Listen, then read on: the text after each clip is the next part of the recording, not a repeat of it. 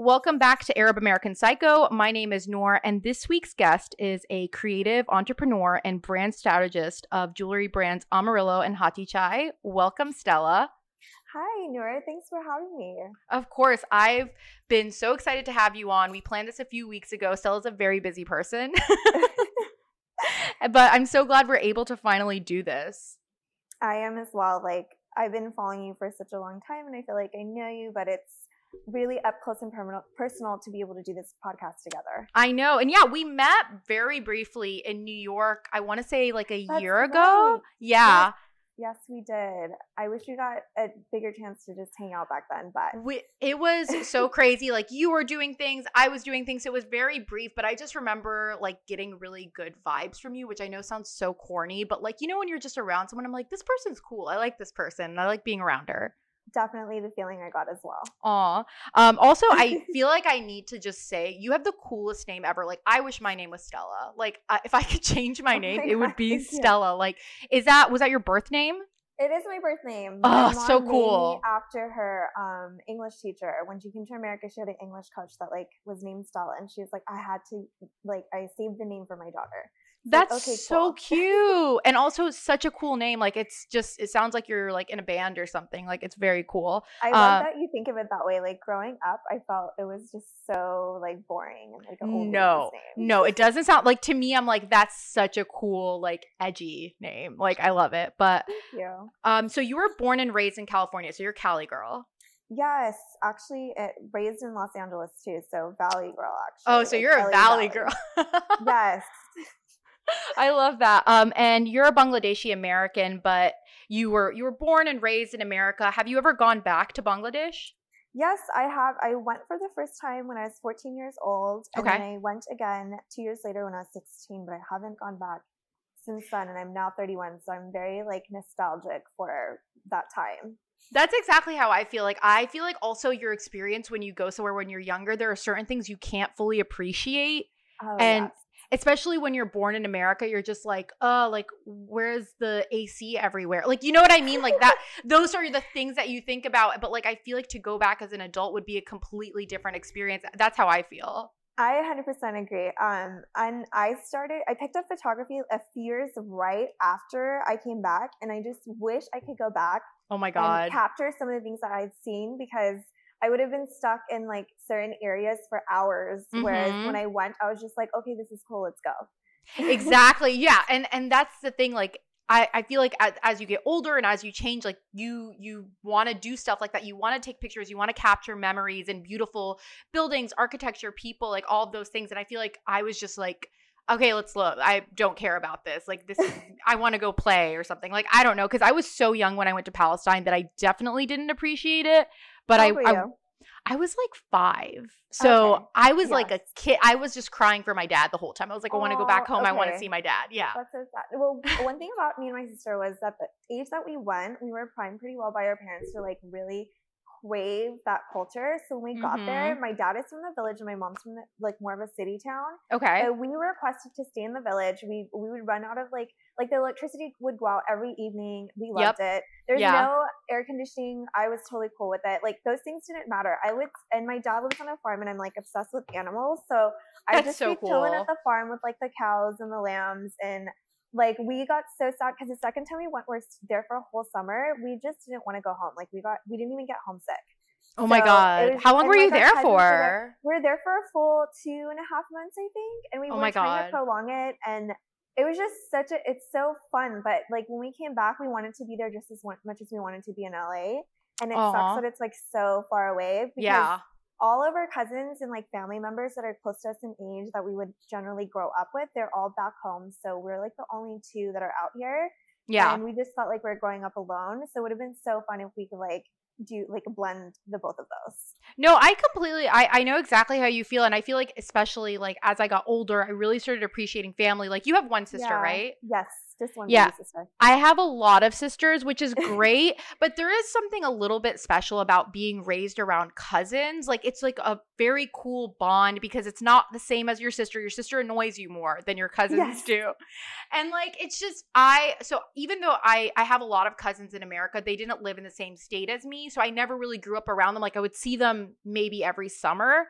Mm-hmm. And like especially like my cousins overseas like i don't know anything about them like i couldn't even tell you half of their names there's a lot of them but like i don't know anything you know what i mean and it's so mm-hmm. crazy to me because they all were raised around each other and i'm sure that's just such a nice thing to have to just be in a especially if you have a big family like it's just it's really special to like have that bond with your family and also i feel like it brings you closer to like your culture and your heritage and all of that.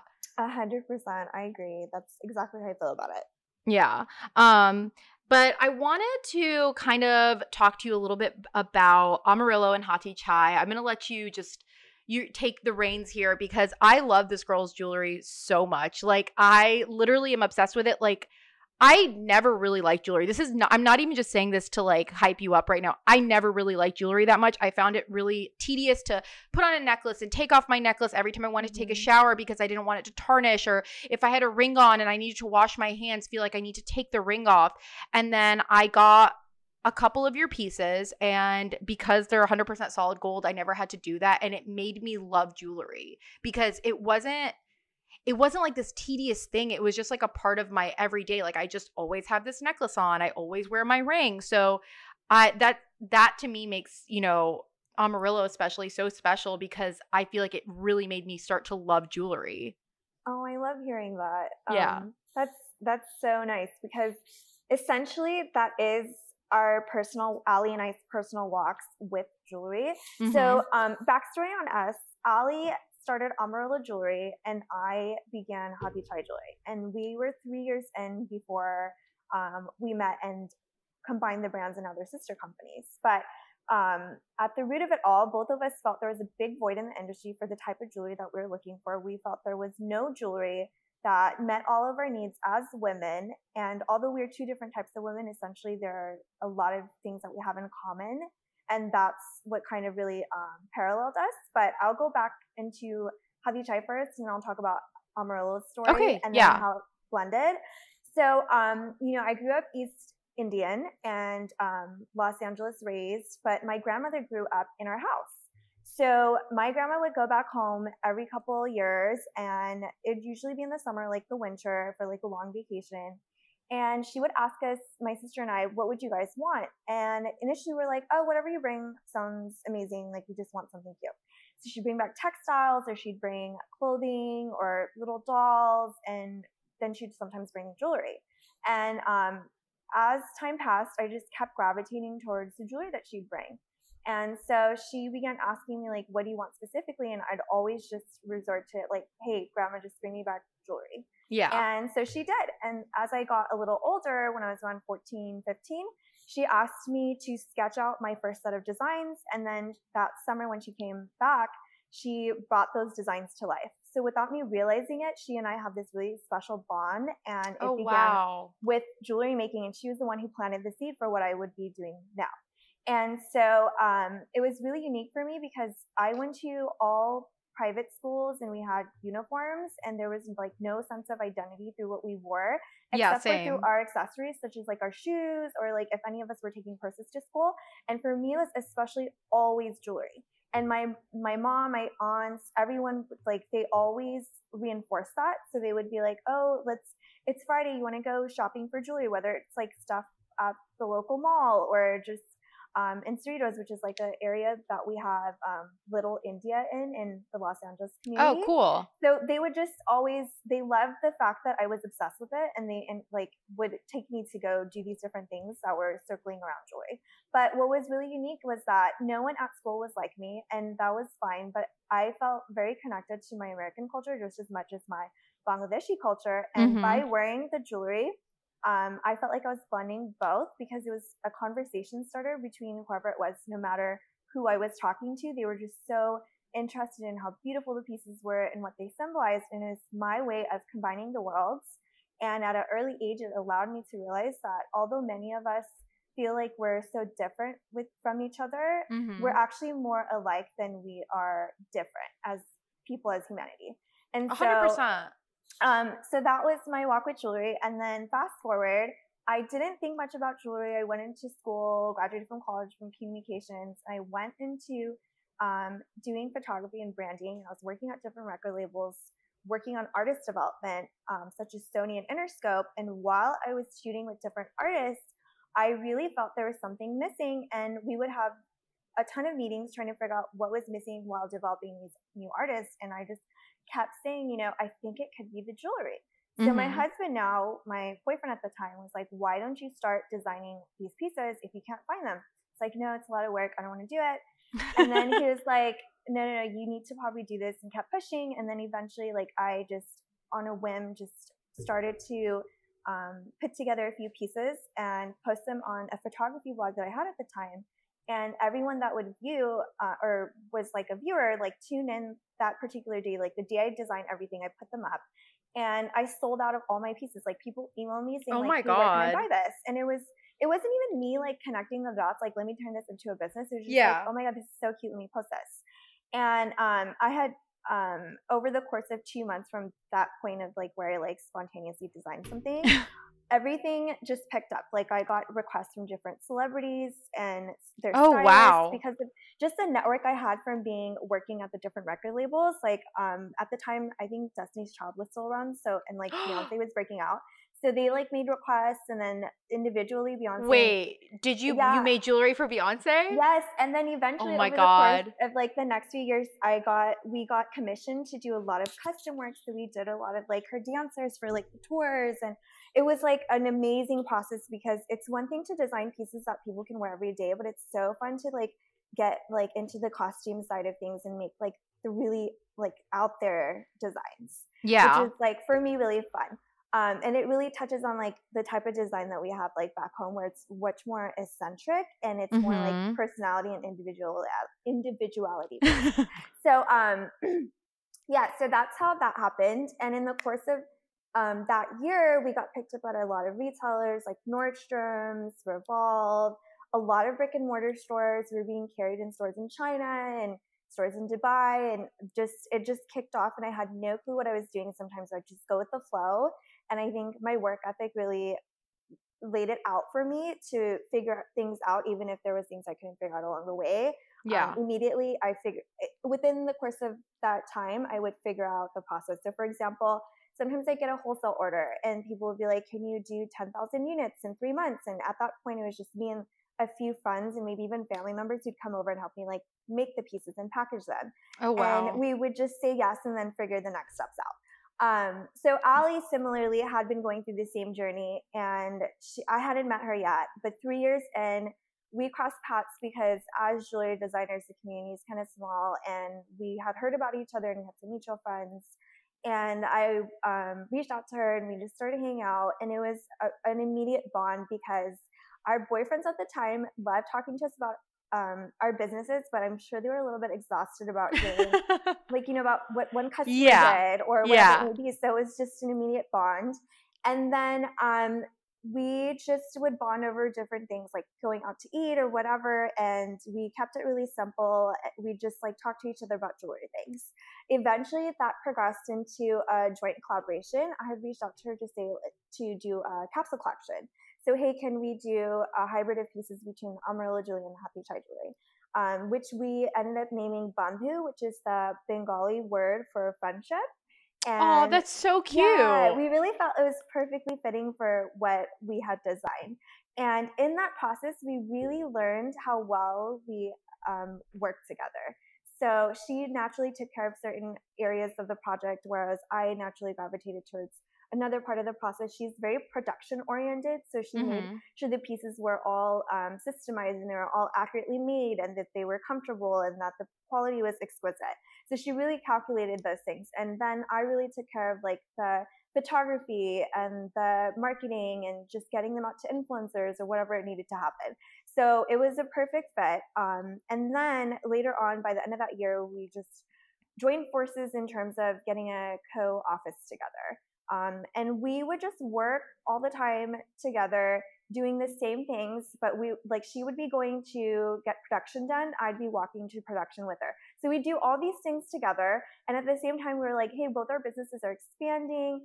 Where do we find more employees to take care of all these other things? And, you know, it's really hard to find people that really work for you and they're an extension of yourself. Yeah. And as a new um, business and even self, you know, established people, we just don't always know how to hire. So we had a tricky time finding new hires and eventually we were just like why don't we just both kind of essentially work for each other and you can lead the production for both the companies and i could lead the marketing and the visuals and like the website and everything for both the companies so that's when amhc was founded and now we co-own both the companies um, and amarilo was originally obviously uh, began because of ali's mm-hmm. walk with her um, views on jewelry, and mine was Hathi Chai, which um, actually means elephant in tea. Because oh, I didn't yeah, know that. It's elephant in tea because of the fact that um, I just let if you come to my house, I have tons of elephants and teapots everywhere, and someone was like, just name it after things that reflect you, mm-hmm. and that is me all the way. Um, oh, that's so cool. I mean, I knew chai was tea, but I did not know what hathi was. I, but it sounds it's it's fun to say like hathi chai, like it's fun, like it has like a little ring to it. Thank um, you. But like I I love that you and Ali had like a very organic start to just kind of like coming together, and I feel like I saw that both of you started at the time what was your own brand in 2011. So you both mm-hmm. started around the same time. So and then in 2014 that's when you guys decided to work as a team. Yes. Um, and it's crazy. It's and we now they're sister brands, and just like sisters, they in some ways resemble each other. Yeah. And we know each other so well, but we do a hundred percent for each of the brands in terms of telling their own narrative separately. Oh yeah, I mean, I can definitely tell the difference between a Hathi chai and an Amarilo piece at this point. Like they're they're similar. I feel like they have like a similar like essence, but they they're they're different. Like I feel like Amarilo is a little bit more minimal, and I feel like Hathi chai definitely has a very like cultural heritage influence that you can see, and it's done so beautifully. Thank you. Yeah, a lot of the Hathi chai pieces are named after different people in history or different um, places to visit, just to like lightly drop bits of history on those people that are invested in the brand. Which I think is so cool because you're also simultaneously educating people. You know, it's not just another jewelry brand. And that's something that I love about Amarilo and Hathi Chai is that they don't feel like just another jewelry brand. There's there oh, they you. everything about it, about the process of it seems very thoughtfully made, which I think is so important because I like I said I was ne- I I always wanted to wear jewelry but I would what would end up happening is I would buy jewelry and it would either bother me and it would hurt my neck or it would tarnish or something like it was it was just not a positive experience. And like I feel like there's just something about when jewelry is well made, it's almost like you feel like this was kind of made with love, which again, I know sounds so corny, but like it feels like it was very thoughtfully made. And and that's something that I think is really unique right now because there are so many jewelry brands, but I feel like they really do stand out because of that and also because of the design and the quality like they're like all of your pieces from Hathi Chai and Amarilo, they're they're beautiful. Like I Thank would you. wear all of them and like I I just love that it it's just a type of jewelry that like so i just recently actually gave my friend um, a necklace from amarilo as her birthday gift and she loves it. Like she literally as soon as she got it she was like oh my god i love it so much. It's so beautiful. And i told her i was like yeah it's 100% solid gold. Like you don't have to take it off. And she was like oh my god i don't have to take it off. And like just that in itself i feel like is so important to so many people especially when you're busy and you have a million things to do. Like it's just a nice thing that you don't have to worry about where you could still be wearing your necklaces and not have to worry about kind of being like, oh, like this is, I don't want this to rub on my neck or anything like that. Like I sleep with it, I shower with it. I just, I live in the jewelry and it doesn't really, it doesn't cause me any extra stress. Like it's just kind of a part of who I am at this point, which I really, really love about jewelry. You know what I mean? Like I yes. want to be able to just have my jewelry on when I wake up and be able to run out of the door eh, because I'm always in a rush. I'm always late. I'm always, you know what I mean? So, and if I am running late, the last thing I'm going to remember to do is put on jewelry. So it's really nice that I already have it on so I don't have to kind of worry about it. Right. And like, I believe that your style is definitely a huge reflection of you and it definitely does a lot to boost who you are or also just you know dim who you are and if you look mm-hmm. at our mm-hmm. ancestors like the history of all of these different practices that have been around for centuries we're all turning back to them because we're realizing how much they benefited us like acupuncture yoga 100%. or even like things like the use of turmeric and um, jewelry comes from the rituals of embracing those moments in your life that make you who you are and it's it circles back to self-care. So every piece of jewelry traditionally that i've ever acquired comes with a backstory whether it's something that was passed down to me or it's something that i received it was a marker of a moment in my life and so oh, wow. it's similar to uh, it's a similar story for Ali as well. So almost everything we wear is something that makes us proud. And there, like for example, the coin necklace that I always wear, it's something mm-hmm. that I mm-hmm. design in honor of my grandmother. So it's always like a reminder of the person that actually initially started my love with jewelry. And then I have a bunch of chains I was given when I was like a tiny, tiny baby, and they were mm-hmm. all like coming of age kind of chains. So or graduation presents, whatever it may be. But it's unique to who you are. And that's something that I think is so important when it comes to understanding how to reach true happiness and just peace within yourself. So definitely. for us, it's definitely a big, like, meaningful point of our lives. And that's what makes even more sense to own something that you can always wear and it fits into the functionality of your life. Mm-hmm. And it's not going to tarnish, so you have to get something new. Exactly. And and that's that's what I feel like makes it so special. It's because I was as like I was telling you earlier, I watched your interview and you were like, I want to be able to hand down these pieces of jewelry as heirloom heirlooms. And I think that's so special because I know that, you know, my grandmother gave my mom jewelry and then my mom was able to hand it down to us. And like you just not people aren't wearing solid gold. So you're not really capable of doing that unless it's something like solid gold that is going to last. Mm-hmm. And you know, I I think that it's so great to be able to hand those things down and have these pieces really hold a meaning and I love that you said that it's kind of like, you know, ties into self-care and I feel like self-care is like something that you promote so organically, which I love. Like there are people who post about self-care on social media and I'm just I'm not going to lie. I'm kind of like, all right, shut the fuck up. but like when you do it, I'm like I want to go like run a bath right now. Like you do it in such a beautiful soothing way that I'm like I want to go put an oil on my face immediately. And I feel like you really blended into your life because you're a mom, you're a wife, you're, you know, a entrepreneur. Like you have a lot of things going on constantly and you still find the time, which I think is so inspiring, especially to people who are like, "Oh, I don't have time to do this or I don't have the time to do that when you do have the time to do it. It's just a matter of like incorporating it into your lifestyle and I think that self-care should never be a stressful thing. It should be something that's calming and I feel like you do it so well. What are some what are some of your favorite kind of self care rituals? Oh my gosh. Oh, there's so many. I guess like to start off, I just want to point out that like for me, beauty and like self ritual, like any type of rituals, it's not about looking pretty or fitting in. And that's why mm-hmm. I'm taking care of my skin. At its essence, it's about just making me feel good. Like the act of doing all the different 100%. things and taking my time and kind of even losing track of time, it helps me just revamp my mind and my body to so I can be more present with everything else, right? So um I especially love to get lost in a long bath. Um, this mm-hmm. has been mm-hmm. like me for the last like maybe decade. I and like my bath consists of so many steps because I normally take all my beauty products in there and just like do them while I'm in the tub. So normally I don't get to do all these things in the morning. My morning routine's really quick.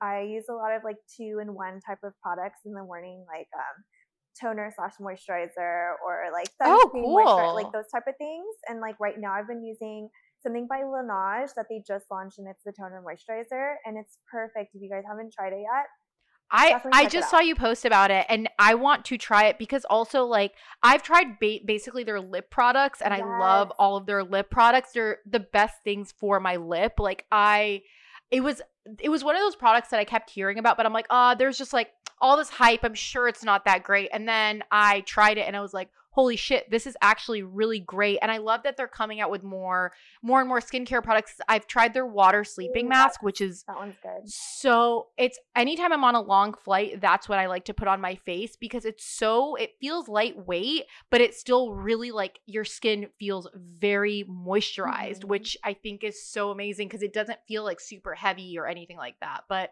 um yeah, I saw you post about that new toner and I'm like, oh, I gotta try I that. I have it. to. I mean it like it's as the weather gets like drier or warmer, it's just like the perfect amount of light moisture without feeling like yeah. you're dry. Like you can apply it once for the whole day and your skin is amazing. And toner is so important in your routine, but most people don't use it. And I'm guilty of that. I sometimes skip that yeah. step, but it's so important, especially if you're like a person of color, because it uh, like it helps balance your skin tone and all the mm-hmm. uneven texture so yeah, I love using that one. And then in the evenings, I like I was saying, I do like a long bath, and sometimes my son will join me, and sometimes he'll just leave me alone. I've seen him; he's so cute. he super cute. Um, and he's ch- talking right now, so it's like the best. But we'll. How old is Noah? He's three. He's. Aww. Yeah, he's a very he's very true to three right now. His personality is like such a cute toddler he's very adventurous, very talkative. Um, he wants to do everything we're doing. So yeah, he'll even join me with like my products in the tub. And he gets Aww. to use most of them because I'm really big on clean beauty. So all my products mm-hmm. are safe enough to put on baby skin. So that's a really good thing. Um, but I love just throwing on a mat, like washing down my face with a good cleanser. And then um, I'll head to the tub with like a mask on. And then once that's done, I'll just go through like a set of different things, whether it's like an exfoliation process or just applying other products um, along the way. And then once I finally feel like I'm full and done, I head out. Sometimes I'll be in the tub for as long as like an hour or two hours. But like it's oh my god, really? Yeah, I like take my phone in sometimes. I'll sit there and like read an ebook or I'll like pin and like just relax until like I feel like I've lost track of time. Then I'll head out and um, he's not always in there. I'm gonna I'm gonna try to do that because I usually if I take a bath, which I do really like to take a bath, I like to put in like different salts and oils and just kind of relax in there. But like I feel like after 15 minutes, like I can't, like I have to get out. So I love that you said you stay in until you feel lost in time because I know I'm like I actually set a timer sometimes. so I'm literally doing the opposite of no, yeah, I'm crazy. Like I will set a timer because the thing is is like maybe i'm taking too hot of a bath yeah. but i find that my skin gets dry if i'm in the bath for too long but i think that it's probably because i'm taking very hot baths yes my baths are like pretty lukewarm i'll sometimes fill okay. with like a warmer um water temperature but like if so i make sure i use the proper products i'm really intuitive with my, what my body is asking me so like mm-hmm. i'll really quickly pick up on what i need to use and then i'll um, go about it that way so there's actually yeah. some products by Follain that are body products. They have a really amazing scrub that has a ton of shea butter in it, and I like to use that when I'm about to use um, like really hot water in the sh- shower or the tub.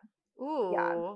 Do you dry brush at all? Uh, you know what? I have a dry brush and I haven't even done it yet. And I know it's really good for you, but you're going to love it. I can just tell you're going to love it because I started dry brushing and it was I kind of I started doing it. I loved it, but then I would forget. But now I just placed it right by my bathtub so I never forget to do it. And I really do feel a difference in the way my skin feels, the way I feel. Like there's something energizing. It's so crazy, but like I feel a little energized after dry brushing, which is so strange and sounds so like I feel like I would roll my eyes if someone said that to me, but honestly, it's very invigorating and like I feel like it gets the blood flowing what, and yeah, I was gonna say. Yeah, yeah, and it just it feels you feel really really good and then jump I like to do it before I shower. There are some people who do it in the shower. Yes. But I like to do it yeah, I like to do it before and then I jump in the shower and I just feel so nice and relaxed just by taking I don't know like 1 minute to dry brush my whole body because it's very fast. Like it's not like a time consuming thing at all, but you would love dry brush I can't wait. I maybe I'll get to it this weekend. I always like hop in the tub and then I'm wet. I'm like, "Oh, crap, I should have dry brushed." So like that's yes. literally why I haven't even tried it, but it's like sitting there waiting for me to use it. that's what would happen to me all the time. I would keep forgetting, and that's why I just started putting it right mm. by my mm. bathtub so that I can remember to do it. Because that's the thing. I just because it's not. Oh, this is such an LA moment right now.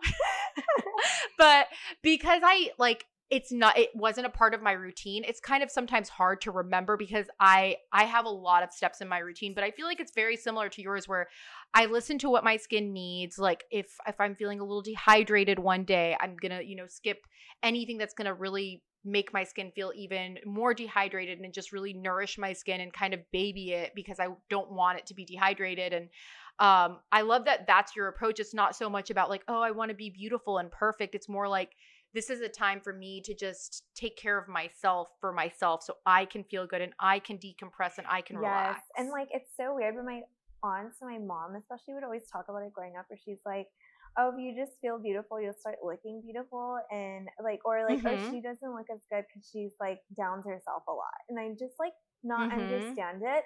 But it makes sense because even like the facial expressions that you hold when you're more optimistic for longer periods of time, it's more like revitalized than if you're feeling drained and lethargic. I don't know if that makes sense, but like No, that definitely makes sense and I I agree with the whole you you look the way yes. you feel. And I feel like when I'm in a good mood or something, if I happen to take a picture that day, I'm like, wow, I look really yes, radiant. Like, exactly. you know what I mean? Like you it just it shine it really shows and I have a lot of younger nieces and I I like to talk to them about confidence like at a young age because I want them to feel good about themselves and not be so concerned with, oh, like this isn't perfect or that's not perfect. Like I want that confidence to be in them and for them to feel good about themselves and I really encourage them, especially my older nieces who are like teenagers. I'm like you got to take care of your skin. You got to not be for any reason other than like you will feel good about yourself. Like it just feels good to take care of yourself in whatever way you do take mm-hmm. care of yourself. A hundred percent. Um, and I know that you also love diffusing oils because you I I literally I got the Vitruvi diffuser and you were the only other person I would see who had it. I know Gwyneth Paltrow loves it, but yes. other than you and Gwyneth Paltrow, I didn't know anyone else. So I was like, "Ooh, she has a Vitruvi one. Like she's cool. Like I like that." Like that was like a little nod like, "Yeah, she knows what's up because they're the best oils." Oh my god, yes. I, they're amazing. The, the also the diffuser itself is so beautiful. Like it's yeah. I I had a diffuser before. It was so ugly. Like it was like this. It was like this plastic thing from Urban Outfitters. It was I like so too. ugly. I like yeah using it because it was like starting to look like an eyesore. Yeah, it was such an eyesore, and I I love diffusing oils because I also find that to be really relaxing. Like, and I just I love the Vitruvi one because like I just click it on in the morning, I click it on at night. I feel like I don't have need to refill it as much, no. which I don't know if you feel the same way. Yeah, like I feel like I can put a little bit of oil in water and it will last for like a full day and a half or something, no matter how many times I'm clicking it. And I'm like, this is insane to exactly. me. Exactly. And um, I've always loved the ritual of like having candles and lighting them the minute it like it's dim, mm-hmm. like putting turning them on all around the house, or like having just I used to do plugins, and that was like the most unhealthy thing I could do ever. but like ever since having a little baby, I've been making more steps towards having like more clean products in the house, and yeah, those essential oils are so healthy for you. And depending on like what's going on, like right now, it's kind of like mosquito season over here in LA, so we'll just be, same. We'll use certain oils that we know like trigger like less like the mosquitoes to go away. So it's so. Like what oils do you use? I think cedarwood, if I'm not mistaken, or okay. lavender okay. too. I would do some okay. research because I'm not really 100 percent sure. Like my husband, yeah, and then he'll light it. but yeah, for sure, the cedarwood comes in handy too for moths, which we also get. So moths have not come around the house for a while because of the Vitruvi. Dude, I'm definitely going to research that because it's definitely mosquito season in Florida. I have three bites on my body right now that I'm trying not to itch. And I actually, this is not even a joke. I have a bottle of CBD oil that I've been rubbing Smart. on my bug bites so that they, the inflammation kind of goes down and also so I can stop itching them because I literally, when I itch myself, it looks like I was attacked viciously. Oh, So I'm just not, because I have long nails. So like I will, if yes. I itch, like it's not, it's not good. Um, but what are you, I feel like, again, I'm just, you know, whatever. I'm like gonna have like a little fangirl moment. But like I follow a lot of people on social media and they talk a lot about skincare. And a lot of times I feel like they don't know what they're talking about. And I'm not gonna lie, it really infuriates me because I'm like, why are you talking about things that you don't know about? Like it's okay to like it, but like don't give people the wrong information. And I love that when you talk about things, you know what you're saying and like you know what i mean Thank like you. i feel like you're not just like and and i feel like you're very eloquent in the way you talk about things and I trust your skincare recommendations, which like I am like a huge skincare head. So there's very few people that I would listen to their recommendations because I don't buy a product because it's pretty or, or, whatever. Like I care about the ingredients. I care about, you know, how it feels and, and just everything about the product. But what are some of your favorite skincare products right now? Like I'm dying to know. Okay. Um, I'm gonna keep it as short as possible. So I with okay. summer coming, sunscreen is really important. And as we're getting older, like I'm really trying to pay attention to prevention. The Supergoop yes. has this glow stick with like an SPF of 50 and I've seen oh it. God, it's amazing. Um I used it on vacation in Tulum and I love to have like the look of dewy skin and most sunscreen, you know, it comes like blue and it's like matte. This one yes. gives you like yes. a glow that a nice highlighter would give you. But there's like no yeah, or anything. And- it's just very radiant and natural. I actually might pick that up because I'm running low on my sunscreen and I I don't like to buy things unless I need to. Mm-hmm. And I also get sent a lot of things, but right now I just gave away a bunch of sunscreens. so I can actually justify buying one. I think I'm going to go try it out because I don't like mattifying. I want to look as like I will even go as far as say greasy. I would rather look greasy than look matte. I'm, like any yeah. day of the week. I think it just makes my skin look much better to look that way than matte. Like matte doesn't do enough for me in my personal opinion. No. And I noticed people comment on my skin more when it's dewy, so it's it's mm-hmm. definitely like just not me. Um, and then another product I swear by is this mascara used by Milk Makeup. It's the Kush mascara.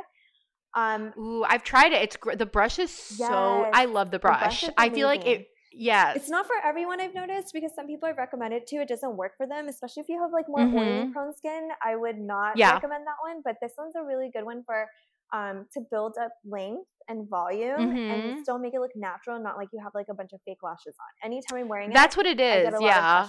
Yeah. And because it's there's CBD infused in it, it actually doesn't mm-hmm. break your lashes. It's conditioning them the entire time you wear them. So no, it's like a two it's. It it and I love products with CBD. I, I as long as it's high quality CBD, yes. I love anything that has CBD in it. But also, you're right about that. It the Milk Makeup mascara, I feel like it gives that very fluffy, long kind mm-hmm. of just mm-hmm. like oh, I don't have a ton of mascara on, but also, my sister tried it. She didn't like it, but because of the transfer. But I think they have a waterproof one now, possibly. Okay. I haven't tried it. Yeah. But I also could be making that up. But I, I'm pretty sure they have a waterproof one now. Nice. Well, if that one doesn't work for people, another one I use that most people like too, and I haven't heard as many complaints about it if people have oily skin, is the NARS Climax. That mm-hmm. one's really, really good at doing almost the same thing, and it does good with people with oily skin. So something to do. Ooh, good to know. Um, and then I love using most of all of Noto Botanics. It's founded by a makeup artist, um, Gloria Noto, and it's skincare and makeup blended into one. So Ooh. all of her like highlighters and her tints, like for your lip, eyes, cheeks, they go everywhere. They are amazing because you do not have to um, like you feel fresh. There's eucalyptus, I think, if I'm not mistaken, most of the products. The minute oh my you god! Apply it to your face, your face feels revitalized, and it looks like skin after. So she's used it on me before because I was featured in one of her shoots, and we did like um foundation, and then we applied some of that highlighter up, up on top, and that's like how I apply it every day, and it gives a look mm-hmm. of like perfect skin with good coverage still. I definitely need to look into that because I am really gravitating more towards lately, I find, first of all, products that have multi uses. Like I want a, a cream blush that I can also put on my lips, that I can also put on my eyelids. Do you know what I mean? Like I just yes. I just want to be able to do everything with one product. I've also basically I don't powder my face anymore, which makes it a lot easier for me to use products like that. I feel like when you're not powdering your face, because everything just kind of blends in and just kind of looks good and feels good and you can touch up throughout the day and it's not gonna look cakey or anything like that. Like that's one thing that I found it's so interesting because everyone says that powder blush lasts longer than cream blush. I'm telling you, if I put on a powder blush, no matter how heavy handed I was, within an hour it was gone. Like my skin did not like the powder. I Isn't can put on so a, weird. That's the same with me. Yes, and I put on a cream blush and it just lasts on my skin, and I'm just so confused because everyone will tell you powder lasts longer than cream, but I'm like, no, cream lasts really well on my skin. Powder disappears. I don't know where it's going. I think my skin is eating it, but it's just gone. I feel like it's just, it's so drying. It just kind of your skin feels like more dehydrated so it's like trying to find oil or trying to absorb i don't really know i'm not a scientist but I, i'm like a huge fan of a cream product especially one that i can use on my cheeks lips eyes um, so i'm definitely going to look into noto because yeah as soon as you said eucalyptus i was like it's hot as fuck in florida and i really want some eucalyptus on my face. Yes Um, another one that our friend Deepika launched, the tinted oh yeah, sticks. Those are actually really good. And my personal color that I always go to is the Rise, which is the middle color. Um, it's good for a lip tint, but also on the cheeks, and I use it actually even on like my brow bone. And oh. if you need it as a concealer, depending on your you know your face tone, um, you know you can use any of those shades. But for me, Rise is my concealer as well. So I I use, I think, the lightest shade. I think it's called Perk, if I'm not mistaken. I think that is what it's called. Yeah, yeah. and I use it. Well, I've been using it as a color corrector under my eyes because mm-hmm. I do have deeper, like dark circles, and I will. I've I haven't stopped using it since I got it. It's actually really crazy because usually I I try so many products that like I will try something a few times and forget about it. I haven't stopped using it as a color I corrector. I, I carry yes. it with me everywhere I go. Like I like to make sure it's there. A lot of people are just like, "Is that just a ton of hype and it's not working?" Or like, no. What, what back on it.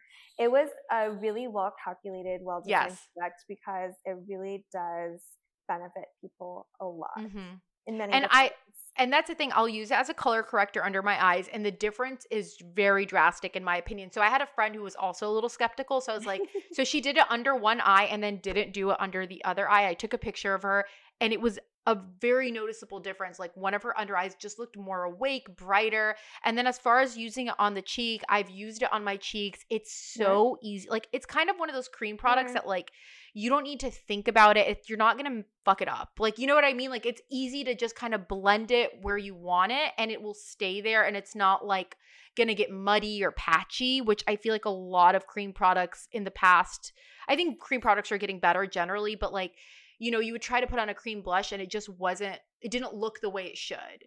But yes. I find that with Deepika's product, it just really goes on so beautifully. And it just, you don't really need to put a lot of effort, which I also really, really appreciate because I don't like to spend a ton of time doing my makeup. I agree. I'm all for like the more than one multi use product. Mm-hmm. So, like, mm-hmm. that's because you mentioned it. I was like, oh, I have to mention this lip tint yeah. product. Yeah. Um, and then lastly, I'm like such a big fan of oils. I didn't even use oils the way I did until like a year ago.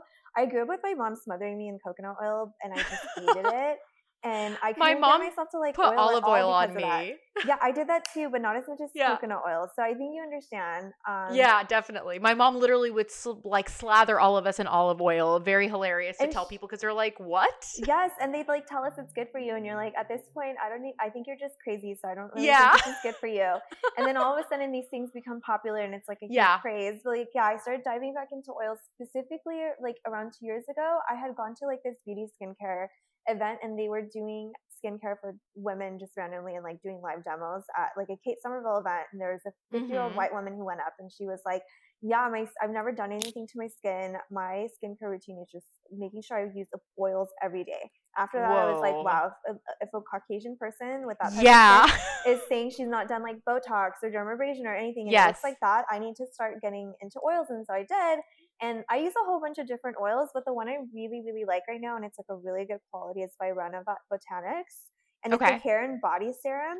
She uses jasmine as like her one of her key like ingredients, and you'll smell it. It's very like vibrant, but not in a like a it gives you a headache kind of way. It's just the right amount, and it's a very rich product. But it Ooh. immediately so- softens and like makes your skin silky for ever. Like even once the product is not on, you feel the difference for months to come.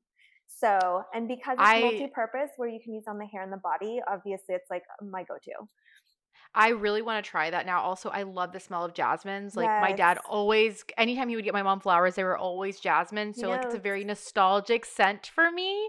Um, so yeah, I really definitely want to try that. And also, I I love oils. Like I I mix in an oil into my moisturizer every morning, which I feel like a lot of people are like, mm-hmm. "Why are you wearing oil during the day?" And I'm just like, my skin likes oil. Yeah, like and I'll just mix a few drops into my moisturizer. I go a little bit harder at night because I'm sleeping, but I will always mix at least one or two drops into my moisturizer and I just feel like my skin looks glowier and ha- feels better and feels happy. And I know it's so weird to say my skin feels happy, but I genuinely feel like my skin feels happy when I use an oil. I agree with you uh, too. Yeah, and um I wanted I wanted to make sure that we we talked a little bit about this because I know that a lot of my audience comes from, you know, different backgrounds and being a creative or being in, you know, going into a different field is sometimes kind of this very daunting thing and you're worried about, you know, disappointing your parents. And I feel like a lot of times people in America they kind of don't get it and they think that it's this burden that's on us but i would say like it's not a burden necessarily it's just something that takes time learning how to navigate which is like how to deal with your parents who are immigrants who came here and they worked so hard to get you here and they had specific hopes and dreams for you and they wanted you to do X, Y, and Z, and maybe you're not doing those exact things that they envisioned, like how to navigate that space while still being respectful to your parents. Because I think it is important to be respectful, but obviously it's also important to do what makes you happy. And I feel like I wanted to kind of hear a little bit about your journey with that because you are in the creative space and it seems like, you know, you have been ever since you kind of graduated, like you were working with musicians and stuff like that, which isn't like the traditional thing that I think a Bangladeshi parent is like, you know what I want my kid to do? I want them to work in in music and jewelry. You know what I mean? oh my gosh. So um yeah, it's really interesting. I think at the bottom of it all, our brown parents, anyone's parents really just want them to be very successful and mm-hmm. that they just want their kids to be well set so they don't have, you know, a troubled future, right? Yeah, so yeah. they also have a really hard time communicating generally. Most brown parents don't really like, I know. know how to I know. certain things. So um, after a certain point in my life, I just realized, you know what, I can be happy and they can be happy, and I just need to pursue what feels right. And eventually mm-hmm. they'll come around, and that's kind of the approach I had. It was not an easy yeah. journey. There's still like very brown people. So yeah. Um, I did a little bit of, you know, lying. I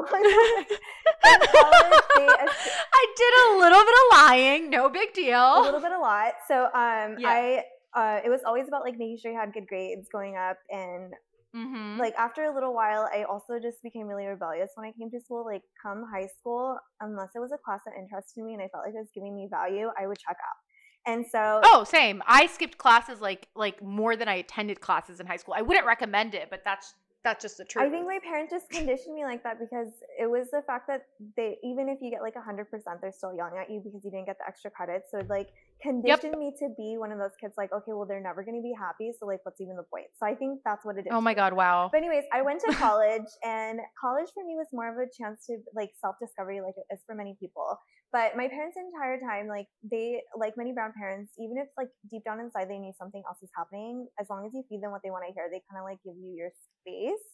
And Stella, you are literally telling me about my life right now. It's like they're they're actively in denial. Yeah. Like they actively are picking up on what fits their kind of what makes them happy and ignoring all the sketchy, terrible lies. Like, do you know how my lies? I'm a terrible liar. When I didn't want my parents to know where I was, I would tell them I was at Disney World. oh my god! I was at Disney. I was at Disney World all the time though, I, and I'm sure they were like, "This is really sketchy," but they were like, you know? If she says she's at Disney World, then we'll I guess she's at Disney World. Yeah, like I yeah, have enough yeah. energy to do this. Like exactly, it's yeah, yeah, Like I'm tired. I don't have time to investigate the situation. She's here. She's fine. It's fine. Exactly. So yeah, definitely those kind of things happened. And then come to college, I was like, yeah, I'm studying pre med. Dad, leave me alone. So, gra- like you know, graduation comes, and I actually didn't graduate. I um, was one class away from getting my degree, and I was oh already oh like, deep into what I was doing, and I weighed out the options and was like, well, getting my degree and what I am doing, does is that necessary? Like, is this going to benefit me? And because of budget cuts, our school completely removed the class that I needed to finish and graduate. Are you so serious? I was like waiting forever and ever every quarter and filling my classes up with like unnecessary classes and getting too many credits, but still not having like the requirements to properly graduate. So I just kind of moved on and was like, at this." And yeah. my dad was just like, okay, so how was like, okay, how's pre? He would call throughout the years and like, how's pre med? What are you studying? And I'd oh, bi- biology. Oh, what's that like? oh, um, dad, it's just so overwhelming, and I don't want to talk about it. And he just move on. So yeah, when we finally, yeah. when like school was finally over, it's like, hey, heads up, I like studied communications and media and cultural studies, and he was just kind of like, oh. And I'm sure it broke his heart because he's a doctor and he wanted us to take over yeah. his practice. And he also didn't have any sons. So he's just like hoping for us to take over everything. Yeah. So he's really yeah. bummed. But I mean, like, it's so important. And I'm realizing it through what they did that you, if you want those things for your kids, you need to like make this a conversation. If you don't, like, that's that's not their fault and it's you know it, yeah. and it shouldn't even be that it's anyone's fault it's like your kids should still choose what they want to do and you should help guide 100%. them to do that successfully right so um yeah i graduated and then i started pursuing what i did and i was pretty open with my dad because he's very forward thinking and he is kind of well rounded but he is a little That's bit traditional awesome. in the sense that he knows other commu- people in our community are judging us or they're expecting mm-hmm. us to do mm-hmm. certain things and he's kind of known in our community so everyone's like oh what's your daughter up to so that like puts some pressure on him so in that sense like um like we kind of met halfway he was just like you know what it's you've been doing this for too long um, there's no way of going back you can't start over you need to just go really hard and make sure you do this successfully and he, like that's his way of like backing in and supporting. And apparently, when he talks to other people, even though he doesn't really tell us, he's like bragging about like me and my sister's accomplishments because she too works. Why are we living parallel lives right now? Like on like everything you're describing about your dad, I'm like, cool. Your dad is actually my dad, so that's that's cool because like my dad was a physician and he wanted us or at least one of his kids to be a doctor. All out of all six of us, none of us are doctors. Oh um. There's there's still hope for the grandkids, maybe, but none of the kids are. And then he's also very well known in the community. Like like I have followers who go to my the who live in Orlando and they know my yeah. dad. They're like, "Oh my god, I know your dad." I'm like, "That's so weird to me." But yeah, I can't go to a gas station and swipe my card without being like, "Oh, you're Dr. Munzer Alcaldi's daughter." I'm like, "Fuck, I am doing so- I'm like probably up to some sketchy shit at that gas station when I was a teenager." So I was like, "Oh, why do you know my dad?" But yeah, people are always asking. My dad to my face will always basically tell me you could be doing more, but then I overhear him talking to other people and he's like bragging about me and I'm like, yeah, right. What's going on? and on top of that, like my dad sometimes have like has like these moments where he feels like we're not in touch with our culture because he doesn't dive too deep into what yes. I do specifically, so he doesn't realize that I'm yeah. paying homage to my roots and like what I grew you up. You are. He has no clue. He like I'm like Dad, what do you think Hathi Chai means? Like they haven't even thought about it. Like honestly, even my sister doesn't know what it means. She thought hathi because hop, hop without the like hathi without the I is hop, which just means hand. So she thought I was saying hand. Okay hand tea. And I was like, how, what does that hand even tea. make any sense?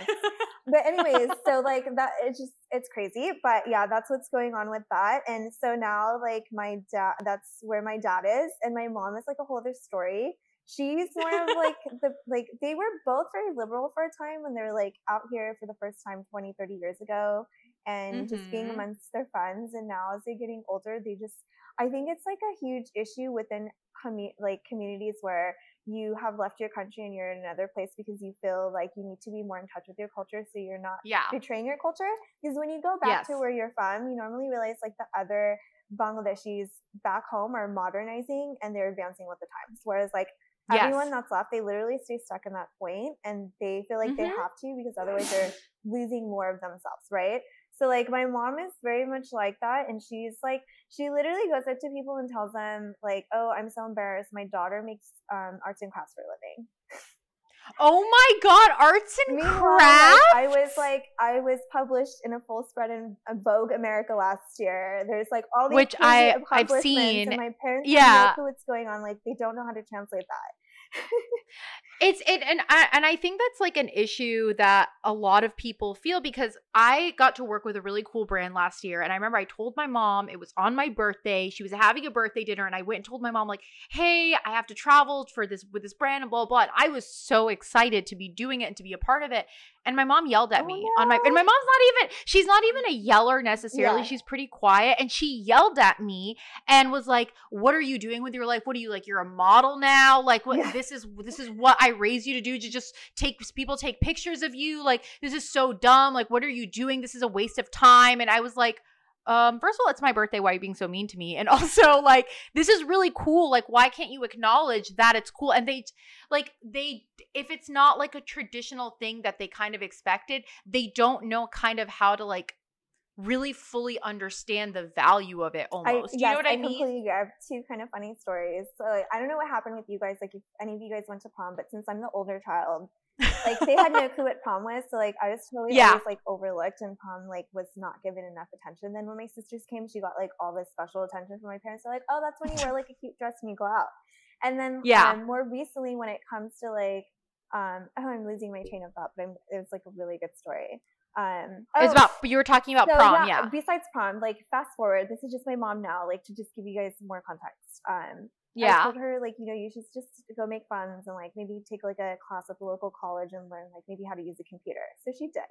Mm-hmm. And then she learned how to use Google. So she Googled my day, my name and my sister's name every freaking day, and whatever would show up, she would swear was us. My name is Stella, guys. Oh like, so my just god! About, like, how many people know like shows up in Stella? There'd be like random white women who are like sit, sitting with white men at a party, like on like I don't know, like uh, stock pictures, and she'd send it to me and be like, "You're always with a different guy. You're such a whore." And, like, oh my god, I'm dying right now. it was just, it was just really, really like it always. It's so funny because we try to like help our parents, and then we're like, okay, that didn't work either. But, yeah, this backfired. Yeah, this yeah, yeah, yeah. So much, but yeah. And I feel like my, especially like my Nigerian or like my African friends, they can relate to that because whenever like you yes. don't do what your parents want you to do, that they're like, "Are you like betraying us now? Are you a prostitute? What are you doing?" Yeah, they'll like come up with oh. the craziest things. My uncle has texted me before. He saw my Instagram page and told me to stop posting my pornographic, inappropriate photos. Oh yeah, and I was like, a hijab is what? so. Yeah, like I know that when I see a girl wearing multiple articles of clothing, you know what I'm thinking about? Sex. That's what I'm thinking about. Like, what? And also, yeah, my mom won't Google me. She actually will she not Google me. Like, ref- she refuses to Google me. She's like, I don't know what I'm going to find because, and here's the reason for it it's because people in the community, her relatives, they've already given her an impression of what I'm doing in such a negative yeah. way that she's almost afraid to see it, even though she trusts me. And I've told her, I'm like, Mom, you know me. I'm not and and i feel as though who i am online is is me in real life. Like i will post a picture of me wearing an outfit and then go to my parents house in that same outfit. You yeah. know what i mean? It's it's not like there's a like a ooh i don't want my parents to see this. Also i'm a grown-ass woman. I you know i my parents know who i am and i feel comfortable in that at this point. point and sometimes they don't like it and that's that's okay. But you know when they do like it it's very exciting for me because it's very rare that they do. So right? yeah and when my mom likes something i'm like oh my god you like this? Wow like i'm i'm so happy right now. You usually hate everything that i do but yeah she refuses to google me because she's like nervous about what she's going to find because people will call my mom and be like yeah i saw your daughter on instagram and she just uses all of this foul language and posts all this really inappropriate stuff and i'm like mom you you know me like you know your nature like even if i am using yeah. yeah if if i am cursing which my mom does not like cursing and me and all my siblings curse so much but you know like if i'm cursing it's more so to be funny. It's not like in an aggressive way and i'm a big believer as of there's no such thing as like a bad word. It's just how you use yes. the words. Like so if i'm like going up to someone and yelling these words in their face like that's not great. But like if i'm using it to be humorous i don't i don't see the problem in it. And you know i'm very like aware of my surroundings. Like if there are little kids mm-hmm. around i'm not gonna curse in front of them that type of thing. But Anyway, uh, yeah, my mom refuses to Google me. My dad, on the other hand, has gotten to the point, which is very strange, where he will just tell people, you should Google my daughter, which is hilarious. Oh God, like, he'll tell people, that. yeah, so you should Google my daughter. My and then they would just like balance out, I hope. exactly. Yeah. Cause my dad is, is, is, you know, he's educated, he's progressive, yeah. but in a lot of ways, he's very traditional. He's not so much cultural as he is religious. Yeah which I feel like for a lot of people is not the best thing. But for my dad, I feel like because he's like religious, like in the purest form, mm-hmm. he's very understanding because he's not the type of person where, like, if you don't do what I do, then you're a terrible person. He's more so like, I taught you what to do. You now take from that and do what you oh, need oh, to do. That. You yeah. know what I mean? Yeah. So he's that kind of religious, which is the religious that I like. Um, but yeah, like he he'll tell people, oh, you should Google my daughter, Google Noor El Kaldi. She she does advertisement. That's what my dad tells good. people I do, advertisement, which is hilarious. good. At least he says it like that. Like you know, I'm like I give your dad props. but yeah, my mom, on the other hand, I think that she thinks there's a possibility I'm doing porn online. It's a very big possibility that that's what she thinks I'm doing because she's scared to oh, look me oh up. And I'm like, mom what is wrong it's with you? so sad i like it's but i mean like in our time so many things have happened like there was once a time when we didn't even have like there was no cell phones in our lifetime at one point there was pagers mm-hmm. and then there was no internet we lived through dial-up like all these modern oh my god dial-up like, our parents didn't even adjust to it when they literally didn't even have those things at one point in their lives you know? So like the power of social media and just like what you can do to you know like positively impact the world and also just you know do good things like i don't think it full circles enough for them and then also like no my parents kind of are like you know she's really smart but maybe she's not like street smart she's probably book smart so I need to feed her mm-hmm. what her mm-hmm. stuff should be because I don't think she can handle herself mm-hmm. in the mm-hmm. world. So that's like they admire people that are like journalists or activists or all like even fashion mm-hmm. designers. We have all those types of people in our family. Actually, the Bengali people in India, because you know before India was um, broken down, Bangladesh was also part of India, and the Bengalis yeah. are known for dance, art, um, anything art related. So we're not necessarily yeah. the ones that are the doctors or the engineers. Now there's many of us, mm-hmm. but we come from like a very like spiritually awakening background. Like some of the biggest singers, like their background is Bengali because of like the like the cultural aspect of it. But mm-hmm. like they understand it and they look up, they really love it, and they're um, like so obsessed with it. But at the same time, they're like, you can't do it. So it's just it's really yeah. interesting. It's like they have this very like practical mentality that everything has to be like very like uh like safe and you know you know that if you do this this will be the result and i think that the thing about being in the creative space that makes them feel that negative feel there's a lot of unknown which i mean is is true that's not not true but there's also something really rewarding about doing something and not being sure what the outcome is going to be and if and if it goes well then you're pleasantly surprised and if it doesn't go well you learn from that and you build on that and you apply that in the future and i think that that's really important and it's so interesting that you were saying like oh my parents think that i'm book smart and not street smart because i i also feel like my parents for a long time thought i was almost like incompetent and like didn't know how to like handle yeah. myself and then i my mom saw me talking to someone one time and she was just like oh because I she because because I'm I'm the youngest. I'm kind of bratty. My mom sees me in settings of when I'm with my family, I'm being a little yeah. brat, and then you know when I'm around her with her friends, I'm very quiet because I don't really want to talk to them because everything they talk about yeah. is annoying. So I don't participate. So she thinks that I kind of don't know how to talk to people, and then she hears me talking to people, and she's like oh wow like you're really good at like charming people and i was like we yeah i i can t- hold the conversation Exactly, exactly. And I think that like as I'm getting older though, I will say I feel like my parents are starting to understand who I am a little bit better and I also think that's because I'm showing them who I, I am agree. a little bit more and and not lying, you know, the the going little bit of lying. World. That's I don't Yes, exactly. Like if I'm going somewhere, if I'm doing something and I think my parents won't like it, if I actually think they'll really not like it, I'll just avoid telling them at all costs. But for the most part, I, I'll let them know, even if I think it's maybe not their favorite thing, because I want them to know what's going on in my life. And I feel like when you come from these more cultural backgrounds, it can be really hard to have the relationship that you would see like on TV in traditional American TV, where like mom and daughter, they're best friends. They tell each other all their secrets. Like, no, my mom would smack the shit out of me if I told her all my secrets. 100%. she would not yeah, she would not be like, "Oh, like sweetheart, like I'm so happy for you." She would be like, "Why are you ruining my life?" Like So, it's just it I think it's kind of it really comes down to like navigating it. And I think that I'm still learning how to navigate it and it's just something that you need to be patient mm-hmm. with it doesn't and happen immediately. You know, it takes time. It's a growth process. Yeah. Yeah. Yeah, and, and it's not like they're doing it because they hate you. They're doing it because they they love you and they think that this is what's best for you. And I think that understanding that is also a whole different process. Yeah, I think the biggest thing about parenting that people have not spoken about when it comes to parenting in the previous generations is the mm. fact that it's not just you or a child growing up, you are growing up as a parent because no one is mm-hmm. perfect. So hopefully the process of becoming a parent also molds you into a better person.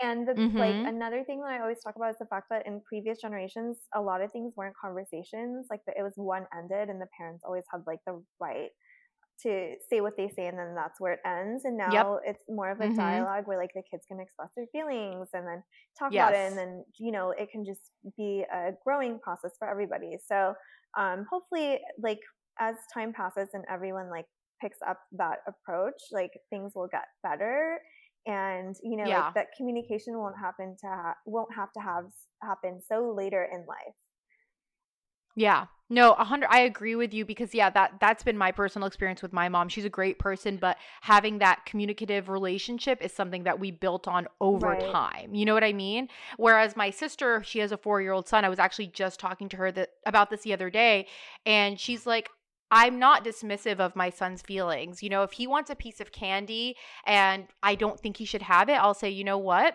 Do you think you need another piece of candy today? Like, you you've had some candy do you think that you need more candy and she's like he'll stop and think mm-hmm. about it and sometimes she's like he'll be like no mommy i want more candy and other times he'll be like no I already had some. Like, I'm okay. And she's like, I don't like just always kind of going to immediately saying no or, or, because I said so, or like, you know what I mean? She's like, I want him to think about his decisions too, so that as he gets older, he's able to make good choices and really think about these choices that he's making and not just do what he was told to do and kind of just follow blindly like okay i'm gonna do this because someone told yeah, me yeah i think this. like the, because the way my parents especially raised me i realized that um because let's say if I end up succumbing to everything, it would have been that like literally that if they died or something happened to them, I would be helpless because mm-hmm. they they kind of set mm-hmm. it up to where you have to really rely on like them to paint the pictures for your next steps, and that's not ideally if yep. if this was even a conversation between you and them, they really just want you to be able to be okay even if they're not around, right? So like exactly. shaping their children to be able to do that. Like, let's say if anything was to happen to me, I hope like Noah, even at this age, can understand what that means for him in his day to day. Like even if he's in a bad surrounding yeah. and I'm not there, like hopefully he knows what to do. So and that's yeah. that comes with teaching them that rather than controlling every part of their day. Oh my god, the word control. Yes, that's the thing. There it's it's like removing that element of just because I'm your parent, I can control you. I think that that is not the best thing no, in my yeah. opinion. I mean, I'm not a parent yet. You are a parent, so I feel like, you know, you you have a leg to stand on in this conversation, but just from my observations, um my parents were not as controlling as 100%. other parents but i saw i saw some kids and they they just had no say in anything in their life and i was like holy shit i would go crazy like i I don't even know what that would feel like. I can't even begin to fathom what that would feel like to just really not even be able to be who you are in any aspect of your life unless it's completely in private. And I'm like, I that that's so tough. And like when you get out it into the really real world, how do you even yeah, how do you adjust? How do you acclimate to that? And I think that it takes like a lot more work to be I mean, able it to really adjust. messes up with at, your emotional intelligence. Like you have no understanding yes. of cult- like society cues.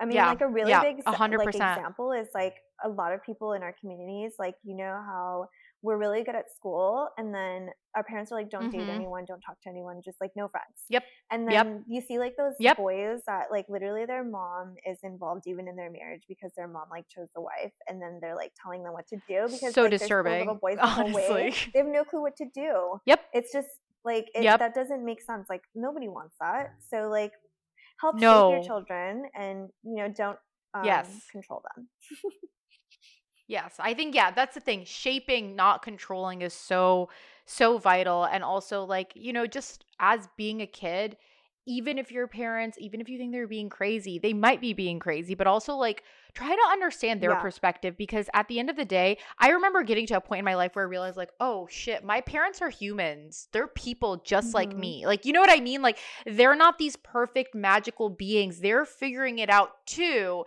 and taking and giving them kind of like a break because they're not always going to be perfect and you can't always be like, well, if I like I would do this and I would do that and like they've had just a completely different upbringing. Their parents are, you know, my dad is like 73 years mm. old. So his parents, yeah, his parents were born in like I don't even know when like the 1920s or something. Yeah. So like yeah, like so it's just like very very very different upbringing and like that's something that you need to bear in mind is like kind of having that patience and like maybe they don't understand you, but it's not necessarily because they don't want to understand you it's actually very difficult for them to wrap their head around it because it's nothing that they know mm-hmm. about. You know what I mean? And especially in the digital space. Uh, I mean, my parents know how to use like Bluetooth in their phone and stuff like that, day. but they're not like yeah they don't know how what social media is like they don't fully comprehend it and i think it's just a matter of trying to explain it to them in a way that they can understand and not saying that they're like these dumb people who don't get it it's just it's just very different for them and you know they just don't it's not a part of their life like it is a part of our lifestyle and so for them it's they don't fully comprehend exactly what it is. And that's why my dad tells people I do marketing because that's how he understood what I do. He's like, okay, so you post things that brands, okay, cool. So you do marketing. And so he said it. I didn't even say it to him. And I was like, actually, yeah, kind of, I guess. Like, that's exactly what I do. So I think it's just kind of also taking the time to help them understand who you are because it may not be as easy mm-hmm. for them. I'm completely with you on that. Uh, but yeah, I'm so happy that we were able to have this conversation. I really love where it went. Um, but we have to wrap up. And I wanted to make sure that you told everyone where they can find you online, where they can find Amarilo, Hathi Chai, all of that. So plug all your shit. okay. So there's a few different places you can find us. Um, we have several different Instagram accounts. Um, there's my personal page, which is at Stella Simona and it gives you kind of more of like a blend of everything that I've going on and behind the scenes mm-hmm. and just what inspires me to create with my brands. And then there's Amarilo and also Hathi Chai. So I hope you guys can connect with me through those channels. Yes, and also you want to definitely follow her on Instagram because she posts the most beautiful imagery that's like soothing to look at. And also Amarilo Hathi Chai, beautiful jewelry. If you want good jewelry, those are the places that I would recommend to anyone like I, I don't even know what I was doing spending my money on jewelry before that. I was like, no, this is this is trash. Like I'm gonna this is a jewelry that I'm investing in. And that's what it's like investment jewelry. It's not super overpriced, but it's still like the quality is there and you're getting you're getting your money's worth type of thing. Um but yeah it was so fun having you on stella. Um everyone you could follow me at nori on instagram or you could follow the podcast at arab american psycho. Um make sure you subscribe rate do all that shit. There's new episodes every sunday and i will talk to you guys later. Bye. Bye